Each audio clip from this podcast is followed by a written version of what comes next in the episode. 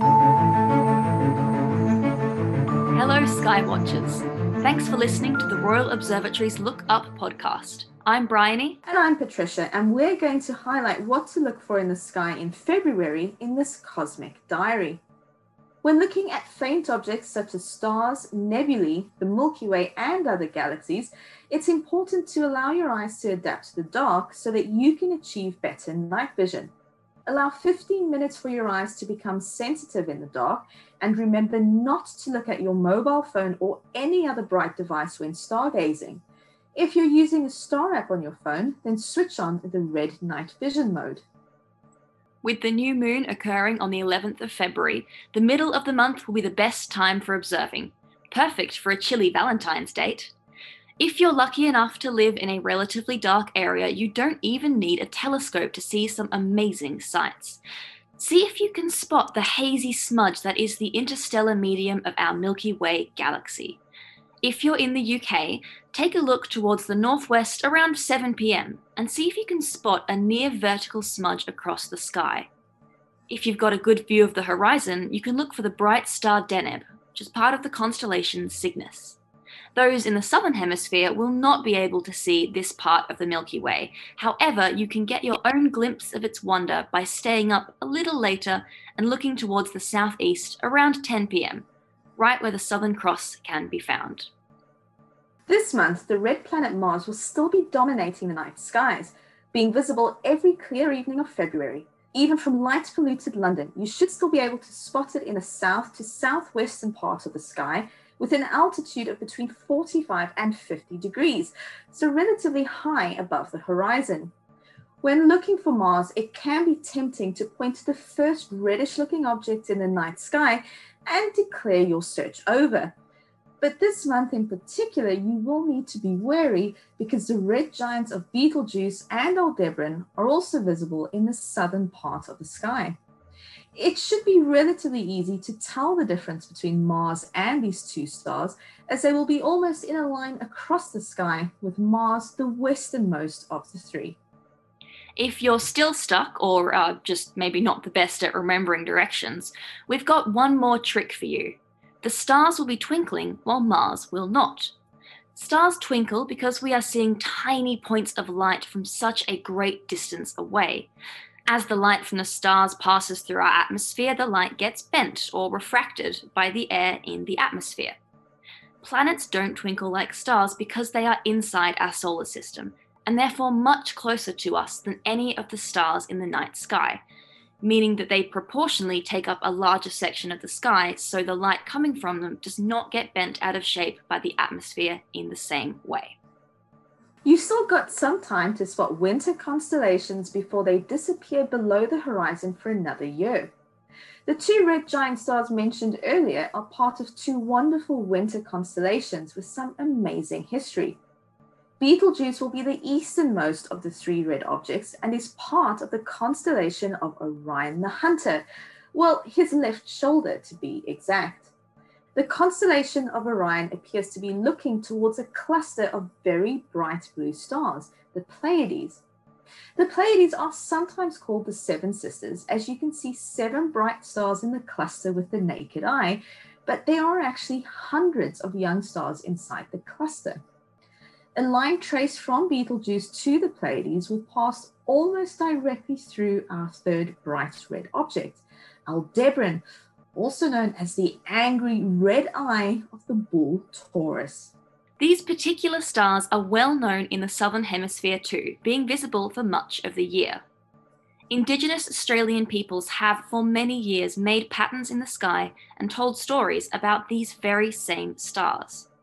The Kamilaroi people also see the Pleiades as a group of seven young women, the Mie Mie, placed in the sky where their parents could keep an eye on them.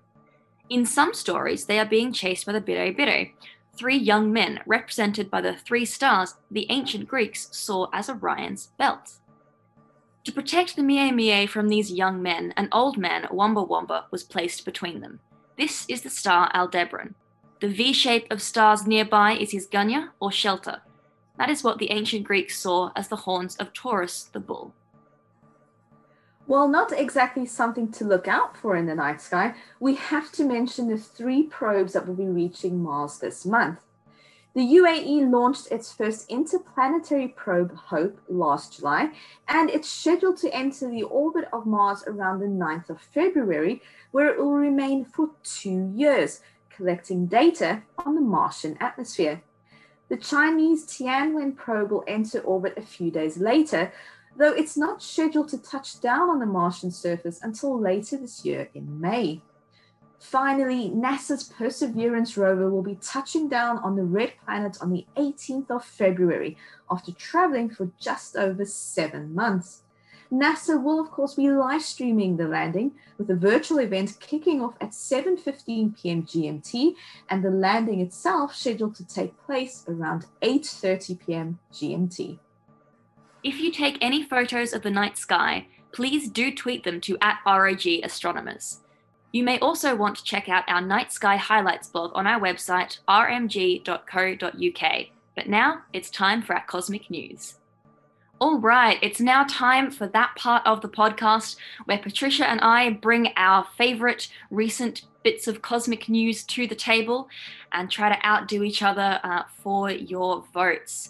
Now, last month, uh, our two cosmic news stories were the asteroid sample return from Hayabusa 2 uh, and the tribute to the Arecibo telescope. Now, Patricia, would you like to hear who won the public vote? I mean, not that this is a competition or anything, but no. yes, I would. I would very much like to hear what the results are, Bryony. well, I can confirm that with almost seventy percent of the vote, the people were very excited to hear about the asteroid sample return from Hayabusa 2. So that is another one in Patricia's corner. My goodness, Patricia, you are just the expert at finding excellent cosmic news. I have to say, I, I'm surprised because I really enjoyed the your story about Arecibo because I mean, as, as I'm sure everyone heard from from it as well. I mean, we're absolutely heartbroken about the loss of that iconic uh, radio observatory. Uh, but yeah, I think it was it was a good battle between really two good uh, stories. But I'm sure I I know I, you already kind of told me what you're going to be talking about today, and I suspect that your story is going to be a lot more popular than mine. But we'll have we'll wait and see for the for the votes to take place. Um, but uh, should I should I kick things off, Bryony, with uh, my story I've chosen for this one? Yes, I think you should kick things off. Yeah. All right, so I've actually chosen a story that slipped below the radar. I didn't even realize that this had come out, and I only found out about it when I was doing a search about the latest astronomy and space exploration news. So things that have come out since the time of our last podcast recording. And the story has to actually do with the protection of human heritage in space. Huh. On December 31st, the One Small Step to Protect Human Heritage in Space Act became law. And it's a law that was passed in the United States, which it, you may have guessed based on its name, has to do with the moon and protecting American landing sites on the moon. You might be surprised about that because I'm going to be honest, and maybe I was just really, really naive but I've kind of worked on the assumption that any of these landing sites by any spacecraft was by default protected yeah. in, in the sense that it was it's it's just so important in terms of preserving history that I don't know. I, as I say, I naively assumed that it was protected, but actually, it turns out it's not. And we'll talk a little bit about that um, in uh, in today's story. So basically, what does this all mean now with this law that has been passed? Well, in order to be able to actually answer it, we need to talk about two things. So we'll need to talk about the moon and we'll need to talk about manned space exploration. So the moon is, on average, over 384,400 kilometers away from the Earth. That's that's some distance. Quite away. a distance, you would say, yes. I mean, of course, if you speak to an astronomer, we're going to be, we're just going to say that is so close by. I mean, what are you talking about? Because of all the other distances involved. It's a light yeah, second away. That's nothing. I mean, it's nothing. Yeah, uh, but still, I think for every for the normal person on the street who doesn't deal with these big numbers every day, that is that is a hefty. Uh, that's quite a hefty number. Uh, the moon, despite it looking so big when we have a look up at uh, in the sky, it's only about a quarter of the size of the Earth, which I think is also surprising when people think about it when you talk about sizes. Now, the moon itself, I know that it's really popular to think, and I blame Wallace and Gromit for this, mm. that the moon is made from cheese. But I can yeah. assure you that if it was made from cheese, Bryony and I would have already flown there and consumed the entire moon. True. The moon Trust me be, on this. It would be a lot smaller than it actually looks right now because we would be up there eating it all. Yeah, we we certainly would have taken, I don't know, probably two tons of crackers or something. Again, I blame Wallace and Gromit for this. But um, so the moon itself, it's it's just it's made from rock, and its surface is actually covered by something called the lunar regolith. And the regolith itself ranges from being a fine dust all the way through to being sort of chunks of rock several meters across.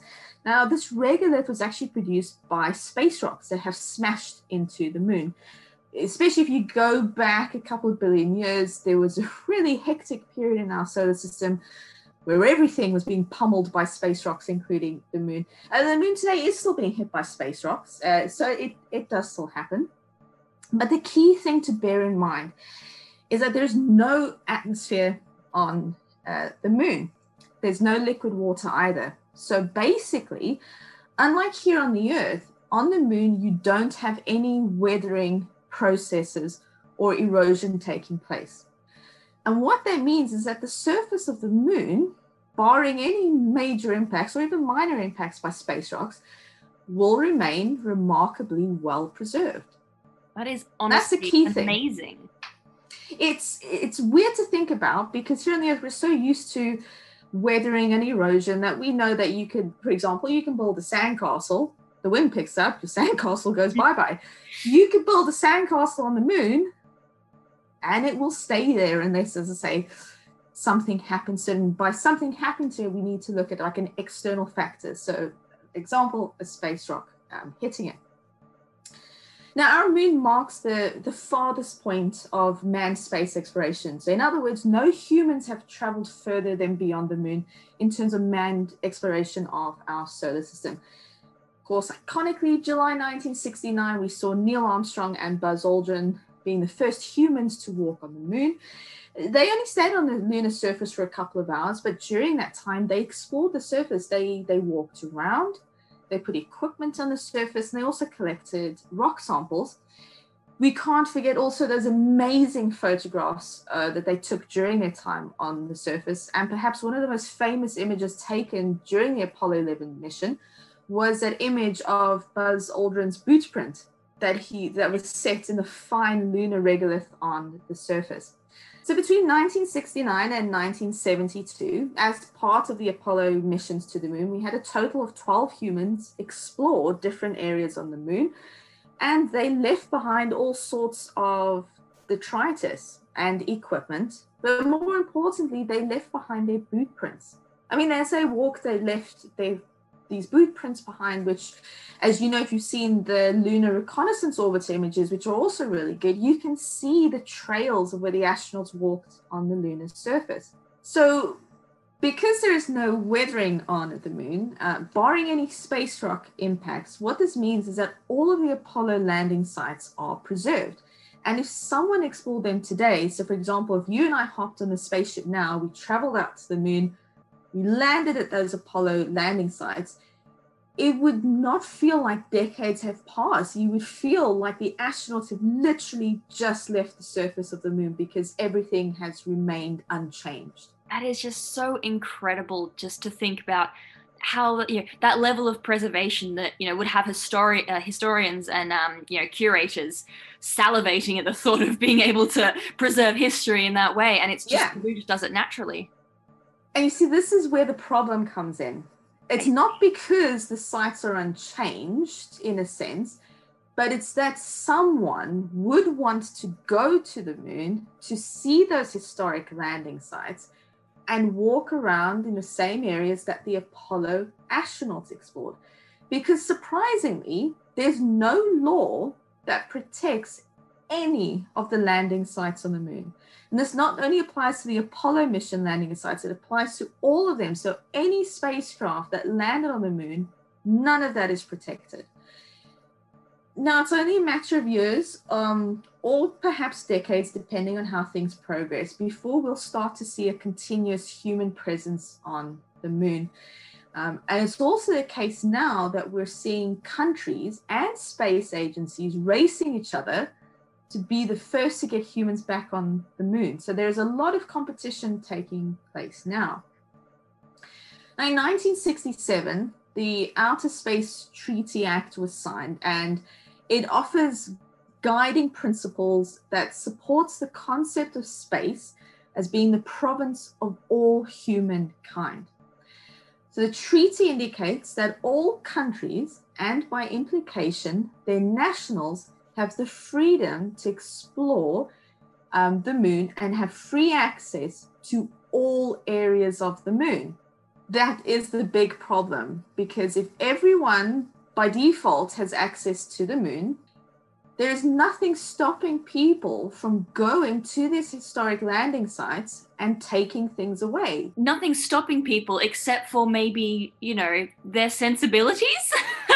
well, so it, I'm glad you you pointed that out because there is a sort of restriction on the freedom of movement in this Outer Space Treaty Act where it says, and, and this is me quoting from it, that all activities on the moon, or indeed any other object for that matter, must be carried out with due regard to the corresponding interests of all others and the requirements that you consult with others if you might cause harmful interference. Okay, well, that's a I mean, not explicit necessarily, but. Exactly. You've touched on the point because what does that mean from a legal point of view? Well, the answer is nobody knows because there is no law that explicitly states what you can and can't do. So, what, and you touched on this, Bryony, you're effectively relying on the goodwill of people that they won't intentionally destroy any of the landing sites on the moon you're also relying on them to not land, for example, a spacecraft on top of any of the historic boot prints.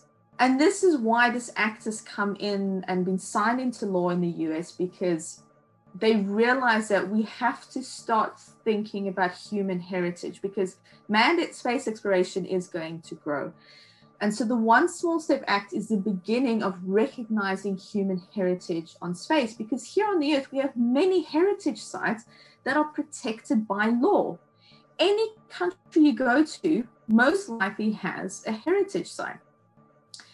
Um, and I think, Bryony, you probably all too well familiar with that in Australia um, as well. Oh, yes. You, you have so many um, historically important sites that are also culturally Im- important. So, if we have these heritage sites here on the earth, then the argument is that we should have heritage sites in the rest of our solar system too. So the One Small Step Act, it's not a really big thing, but it's an important start. And it basically is one basically, small step. It, it is. You you got oh you got my joke in before I could, Bryony.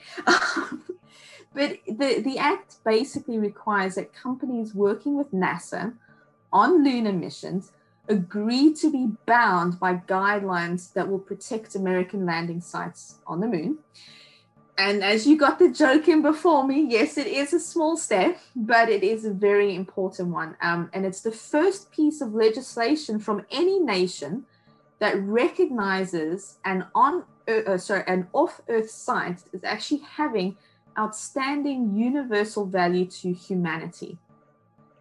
And I think that's a really powerful statement that there's recognition that those sites are so important in human history that they should be preserved for future generations. And what's encouraging is that what we think is going to happen now is that more countries might start to think about this kind of thing and that we could start to grow this kind of piece of uh, legisl- legislature. Oh, I'm going to get that word out eventually. Um, and law that will not only protect sites on the moon, but importantly, when we start to send astronauts out to Mars, because those are going to be significant first on the red planet too, and we should be preserving this. So as I say, it was it was weirdly a story that just slipped under the radar. I, I didn't even read about it anywhere. It didn't sort of make big news, but I felt there was one that was important to talk about because, like I said at the beginning, I just naively assumed that things like the Apollo landing sites were preserved. Yeah. And I by saying well. the same extension, things like um, the landers on Mars, like my mind is going, oh, well, yeah, we'd protect the Viking landers and we'd protect the rovers and stuff like that. But as this is clearly pointed out, they're not really protected. So I certainly hope and that this is starting point that we need. Yeah, hopefully this will protect um, you know, our, I suppose, maybe heritage, our, our history on the moon and uh, just outside the Earth. Um, particularly, I think, with uh, sort of space tourism potentially cropping up in the future, I think yeah. it is important that we have these legislature, this, you know, this you know, enshrined in law, so that the precedent is set, so that people cannot take advantage of this uh, and you know destroy it. Yeah, and I think, I mean, I didn't even start to think of uh, space tourism, but you're quite right. I mean, at some point, going on holiday to the moon would become the norm. And for if we want people to go out there, it only makes sense that we have these preserved sites that people respect exactly. The um and and i think this is a key thing just to raise that i know that it's a law that's been passed in america. The hope is that it will extend to other countries. So any other country who's involved in any form of space exploration who have got a lander or a rover on a surface on some object in the solar system that they'll all sign up to this program to help protect these sites because we want to recognize the hard work of the people that puts their time into making these projects successful. And I think that was the key argument in getting the law passed in the US was that they specifically phrased it around the fact that it is recognizing and protecting the efforts of the hundreds of thousands of people who worked to make Apollo successful. And I think that's the way to view it is that you're not saying, oh, it's an American thing. We're saying it's people you had real people working on this, had to solve complex, complex problems to get these uh, spacecraft out there. So yes, as I say, I think it's important thing, and I'm really happy about this. And that's why I chose it for this month. So not a big thing in astronomy or space exploration per se, but I just felt it was important to talk about. An important small step. I, I just I cannot resist making that joke. I still can't believe you beat me to it. But anyway, uh, from from one small step to maybe a not so small step. So, uh, Bryony, what have you got for this month's uh, Cosmic Diary? So this month I've chosen something honestly primarily because when I read the uh, you know headline for this article, uh, it made me literally laugh out loud. Uh, I literally lolled. Uh, and the title of the article was The Milky Way Does the Wave. I'm sorry, I'm just trying to process this in my brain because uh, all, all I'm seeing right now is a band of stars across the sky and them all sort of going up and then down. Yep. I mean, sort to be honest, you're not too far off. That's pretty much what they are describing. So let's go uh, let's go back a little bit uh, and sort of explain why and how and sort of how they found this. So uh, first of all, we need to think about the shape of our galaxy. Now, we often think of it as being shaped kind of like a pancake or maybe, you know, two fried eggs stacked back to back because it has this galactic bulge at the center and then these spiral arms that sweep out um, in this disk shape. Um, and so, you know, that's how we think of the Milky Way. And we often think of it as being, you know, relatively symmetrical, but actually that is not the case. Uh, it's actually very slightly tilted uh, sort of warped, with one end being a bit higher than the other. And now, this itself is not uncommon. Most galaxies are like that. You can see some images of some galaxies that are really, really warped. Uh, it's you know there are some that are very, very warped. For example, uh, the galaxy um, UGC 3697.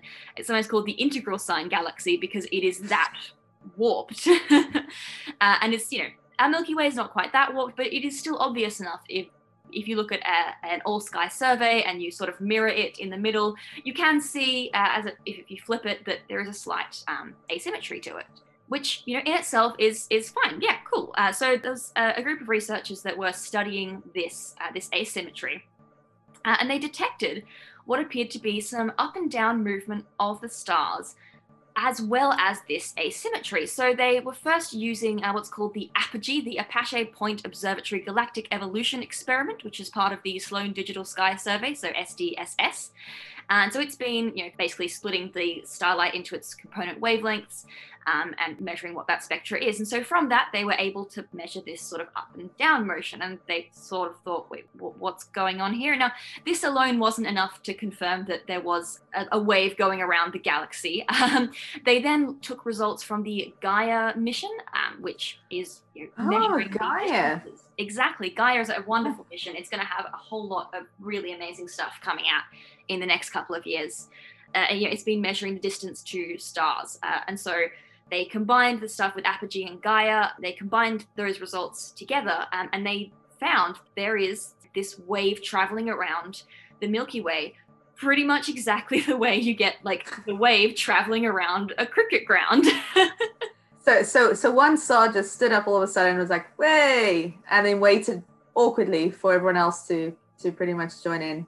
Yeah, pretty much. Yeah, and all the other stars went, "Way!"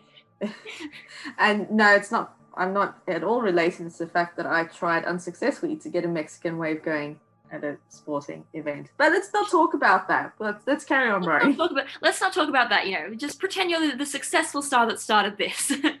so yeah, so it seems that uh, when they were looking at these stars, they found that this wave it wasn't sort of a whole Milky Way like going up and down or this. It was a wave that was traveling around the Milky Way. And I think it actually goes all the way around the Milky Way once every 440 million years. So, pretty much at the same rate that my attempt at getting a Mexican wave started. Yeah, at a cricket match. Yeah, yeah, pretty much. So, you know, you were just emulating the universe. That's that's what it was. That you know, as an astronomer, I'll take that as a compliment. Thanks, Bryony. Yeah, you're welcome. You're welcome. So, what's really interesting is seeing how it travels uh, around the Milky Way, even with this sort of slight warping to the galaxy, but as well just how regular it is and how all the different stars, these different kinds of stars, different ages of stars, they all actually seem to go with roughly the same motion. It doesn't seem age dependent. That's really interesting. Yeah, so there was actually a study done last November looking um, at the stars in the galactic bulge and the uh, also in the halo, actually. So we actually believe that our galaxy probably emerged from a, a lot of other galaxies sort of merging together and these sort of collisions taking place and sort of building up our galaxy over time. Um, one of the main ones is called the Heracles galaxy. Um, and we found actually that about one third of the stars in the halo actually seem like they are old enough to have come from that galaxy which is you know sort of another interesting thing looking at our galactic evolution and sort of yeah. around at all the different stars and seeing the compositions of the different locations whether they're there's old stars you know in the bulge in the halo in the outer spiral arms where is what is the distribution of the population of stars it's a very interesting question and so this sort of also feeds into that because if it seemed like the older stars were moving uh, slower than the newer stars, then that might give us a little bit of a hint as to how it how it arrived. But it seems that irrespective of age, the stars are moving in this wave, uh, which suggests that it's actually from some external gravitational disturbance. Because if it was something from when the uh, you know the Milky Way formed from back then, then you would expect it to depend on on age and other things, but it doesn't seem to. So we actually think it's maybe from some gravitational interaction with maybe a satellite galaxy of our Milky Way from maybe three billion years ago, which is is young in galaxy terms. I mean, yeah. I know that it doesn't sound it, but when it comes to galactic physics, that's that's quite young. And so so yeah, so it's really quite an interesting discovery that they've found that the not only do we do the wave uh, at a cricket match, so does indeed the whole galaxy. But it seems the galaxy is more successful than I am. Um, you can tell I'm I'm slightly bitter about that failed Mexican wave. Um, Not at all, Patricia. What are you talking about? I can't tell in the slightest.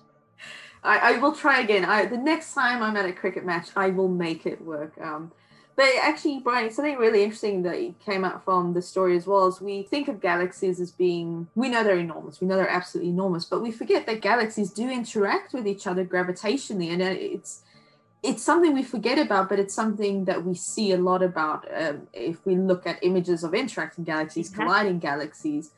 But it's, I suppose, maybe we always felt like maybe our galaxy was left alone. But now this is evidence that there has been, you know, some interaction there, and we're seeing it. Or I think what's really brilliant is that we're able to see it. Exactly, yeah, and the the fact that when they were studying, you know, looking for this sort of warp of the galaxies, uh, you know, they found this strange thing, these stars moving up and down, uh, and it appears to be a wave. It's it really is absolutely amazing that this you know this gravitational disturbance is traveling around our Milky Way like the wave. I just think that is absolutely phenomenal, and I, I'm really excited to see some more research into into why yeah. and into the shape of this, the, kinematics of it. Because right now they've been mostly focusing on observational evidence and you know measuring the like the redshift compared to the the oscillating motion compared to everything else. Like it's it's no easy feat to measure all no. this stuff.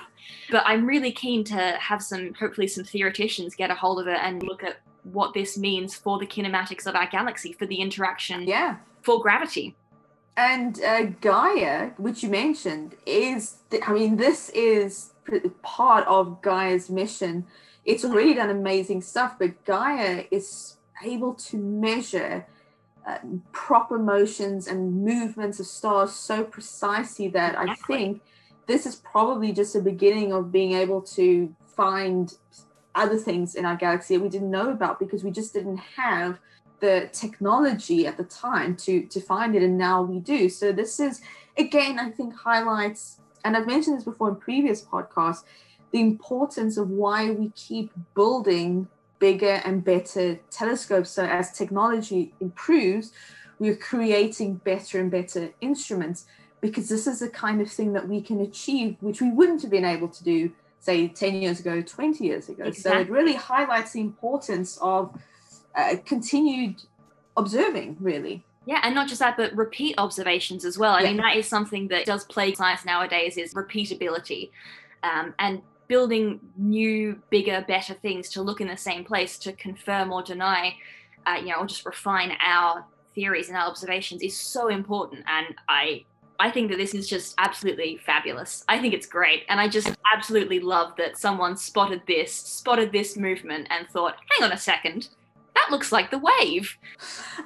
I think that was that was a stroke of genius on their part to put that in the title because let's face it, that's what draws most of us to reading articles. is a really catchy title. So to be um, fair, the um the actual article itself is um, published in the Astrophysical Journal.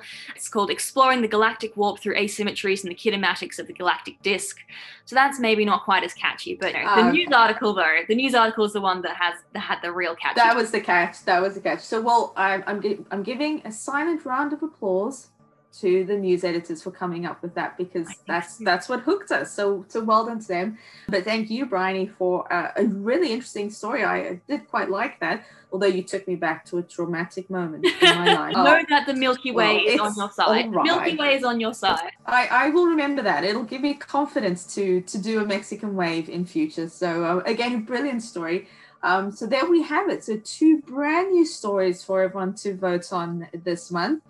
And the poll will be going up on our Twitter account uh, the beginning of the month. So please do keep an eye open for that and vote, vote, vote. Your votes are very important, but your feedback is too. So you've probably noticed, um, because we know that you you did say yes that you want this, that we have been including some southern hemisphere objects when we're talking about what's up in the night sky if you are from the southern hemisphere and you've been following along and you're enjoying it please do let us know. Um, feedback is always wonderful.